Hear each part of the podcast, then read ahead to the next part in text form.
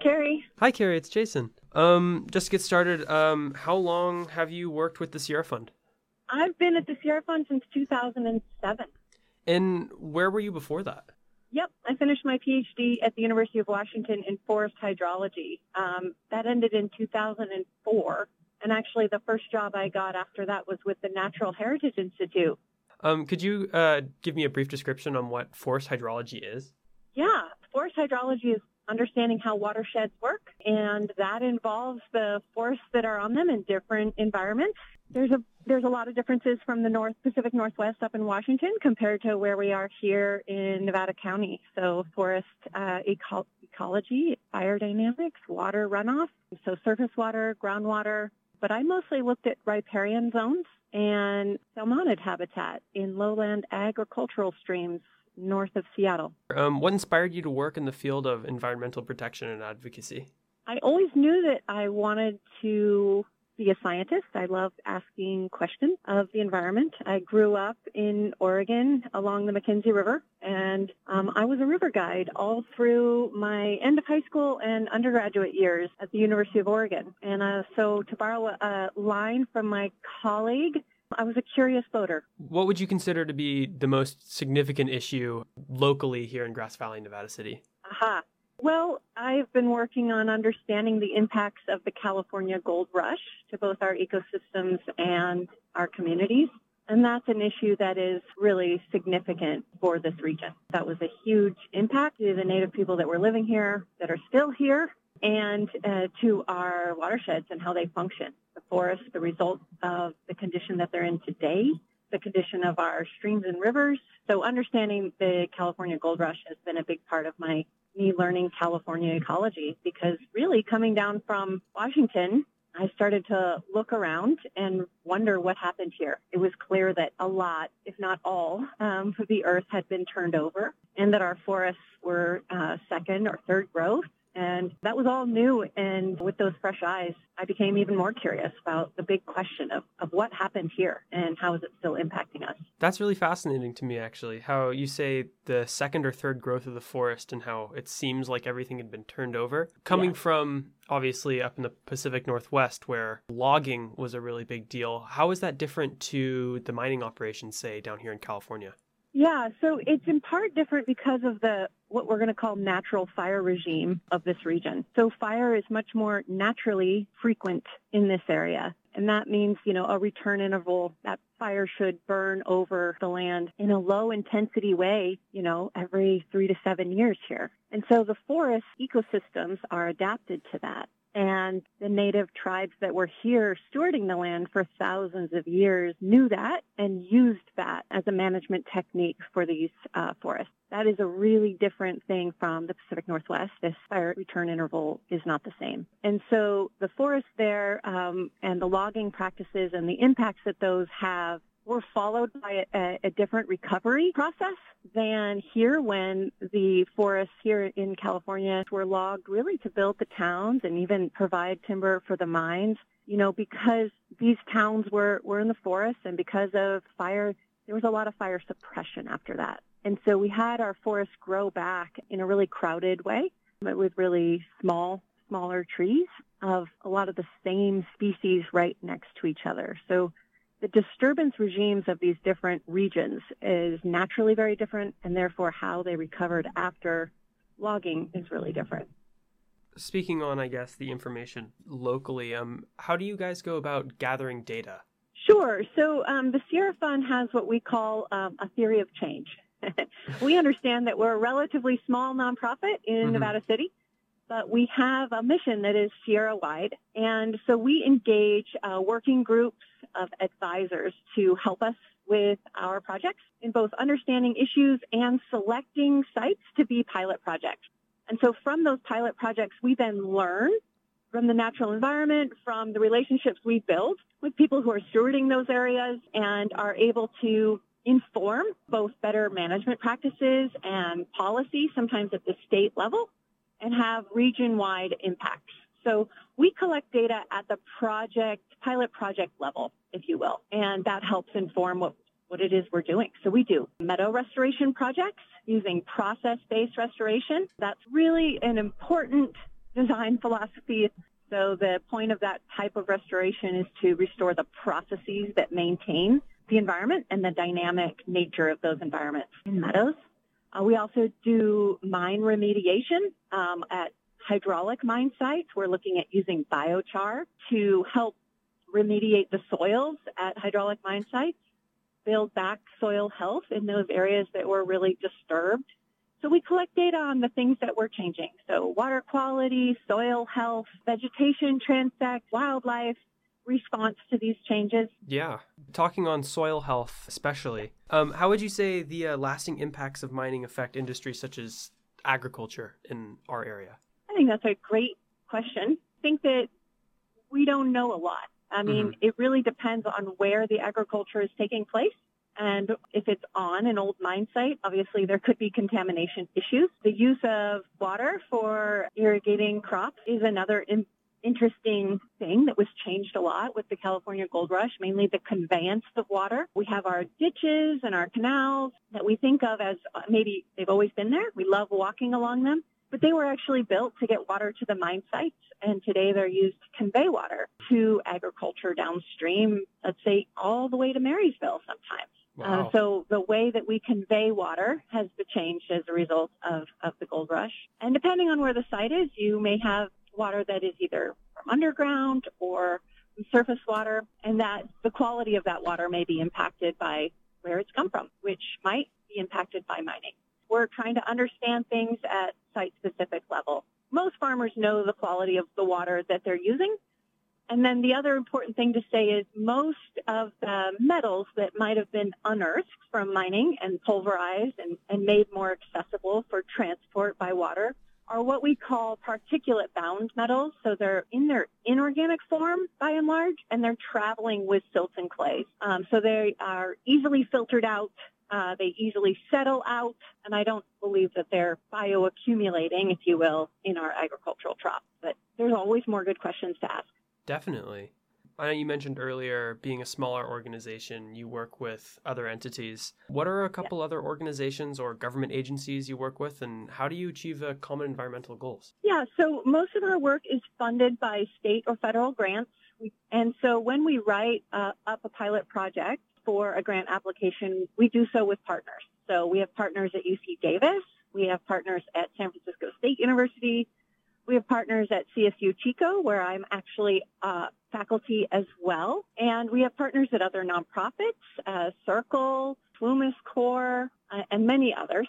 And when we come together in the many different disciplines that are represented, we can create a stronger team and do more interdisciplinary work. And that's really key to asking some of these environmental science questions, because um, obviously there might be many aspects going on in the environment. Right. Right? And so having people of many different backgrounds helps us uh, understand and, and quantify those impacts. Talking on, I guess, sort of our local um, watershed again, what are what's a recent project where we've seen some kind of measurable change locally? Sure. So one of the first projects that the Sierra Fund began working on to understand the ongoing impacts of the gold rush was our beloved state park, um, mm. Malakoff Diggins. Many, many school ch- children have visited that as part of their fourth grade classroom and seen the, the big impact that hydraulic mining had. And so Sierra Fund got a watershed assessment grant from the Sierra Nevada Conservancy to assess that site. And I actually had six different master's students finish their theses under wow. our direction at that site. So we really did a pretty broad and deep understanding of what the ongoing issues were there for state parks' benefit, so that they could use that information to figure out what the next steps were. And one of the things we helped quantify was just how much sediment and metals associated with that sediment are still coming out of the Malakoff Diggins pit through Hiller Tunnel. And Parks has since gone on and been successful at getting state funds, um, general funds, millions of dollars, to hire a consulting firm to help them come up with a plan to mitigate those water quality impacts. And I am very excited that they have put forward an initial study at this time, the, the consulting firm with State Parks, has put forward a series of different um, actions that would improve water quality for the long term. And I believe some of that will be taking place this summer. That is the current trajectory. Wow. So it's already gone through environmental review, and we're going to see some changes at Malakoff Diggins. That's really um, cool. One shining example of state parks taking on these complicated issues is at Empire Mine, which is a, you know, our famous hard rock mine site that many of us have visited. And they have those treatment ponds, passive treatment ponds, so mm-hmm. that they can treat the water that comes up out of the ground there before it goes into our creeks, uh, the Magenta Drain being the one that I'm thinking of.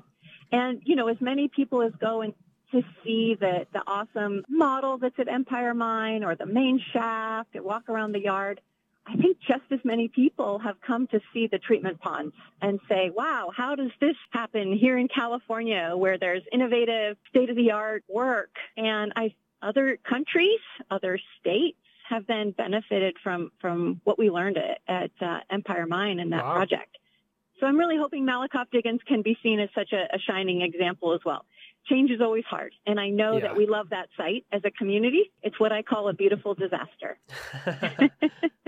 And it will stay that way. We will, what we see when we drive up to that site and look at will stay looking mostly the same. But I'm really hopeful that we can improve some of the water quality issues there. Definitely. You're talking about these um, educational opportunities too. So it sounds a lot like what the Sierra Fund does is also educating and inspiring others to sort of pursue, I guess, a career or interest in these areas of environmental protection. Yeah, you're exactly right. That's key when you're a small nonprofit to, you know, the highest compliment is others copying these efforts. We need, we need the entire conservation community to be interested in addressing the impacts of the California Gold Rush. We need as many people who are interested in meadow restoration, which is a lot through mm-hmm. the Sierra Meadows Partnership, maybe two hundred different organizations. We meet regularly and share our lessons learned and our projects and our data around meadow restoration. I really hope we can do something like that around hydraulic mine remediation.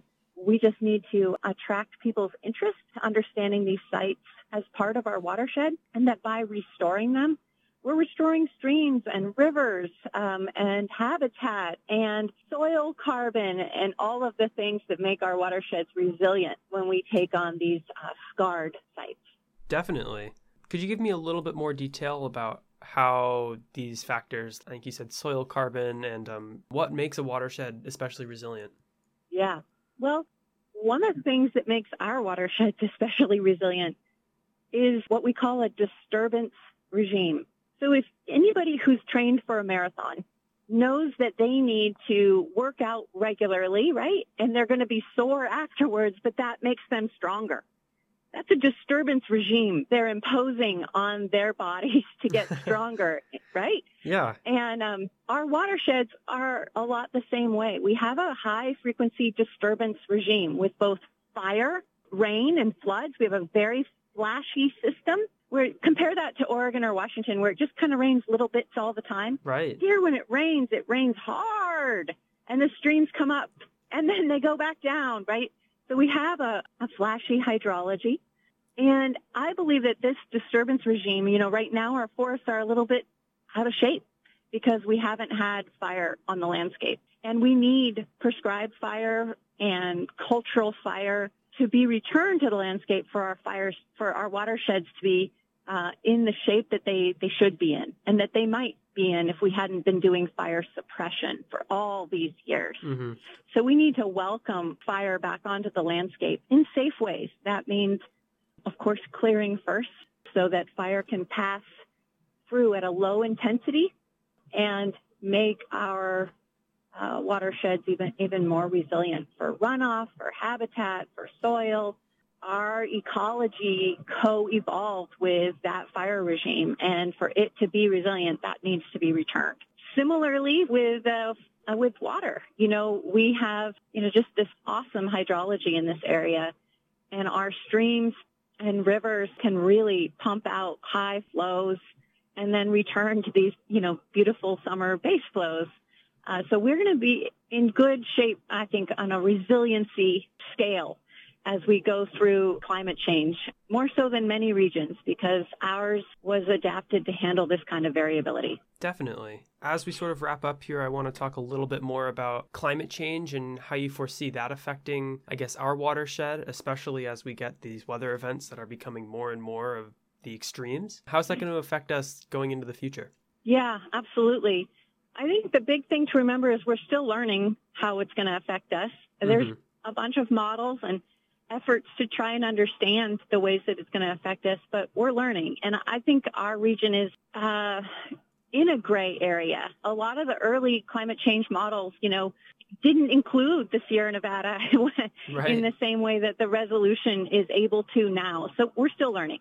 One of the ways that it's going to affect our region is that there's likely to be more precipitation as rain than as snow. Mm-hmm. So that means that our snowpack uh, will change, and other features in the watershed that retain water higher longer might become more important, uh, like meadows, like um, groundwater recharge. So um, changing our snowpack. Um, I think we're going to be able to expect more fire as a result of the hot, dry uh, climates that come in the future. And so getting ready to receive that fire on the landscape in healthy ways is really important. And people are working so hard to uh, do the fuels reduction work and um, create prescribed burn associations, work with CAL FIRE, work with Forest Service to get prescribed fire back on the landscape, and, of course, work with tribes to get cultural burning back on the landscape as well. So uh, water, fire, uh, we're going to see a change in vegetation. We can see a lot of our pine trees dying because of the stress from drought and, and water. Um, what returns might be more oak-dominated. And this is, uh, you know, forest succession uh, kind of one oh one. But mm-hmm. we're going to see a change in the vegetation as we go, for sure.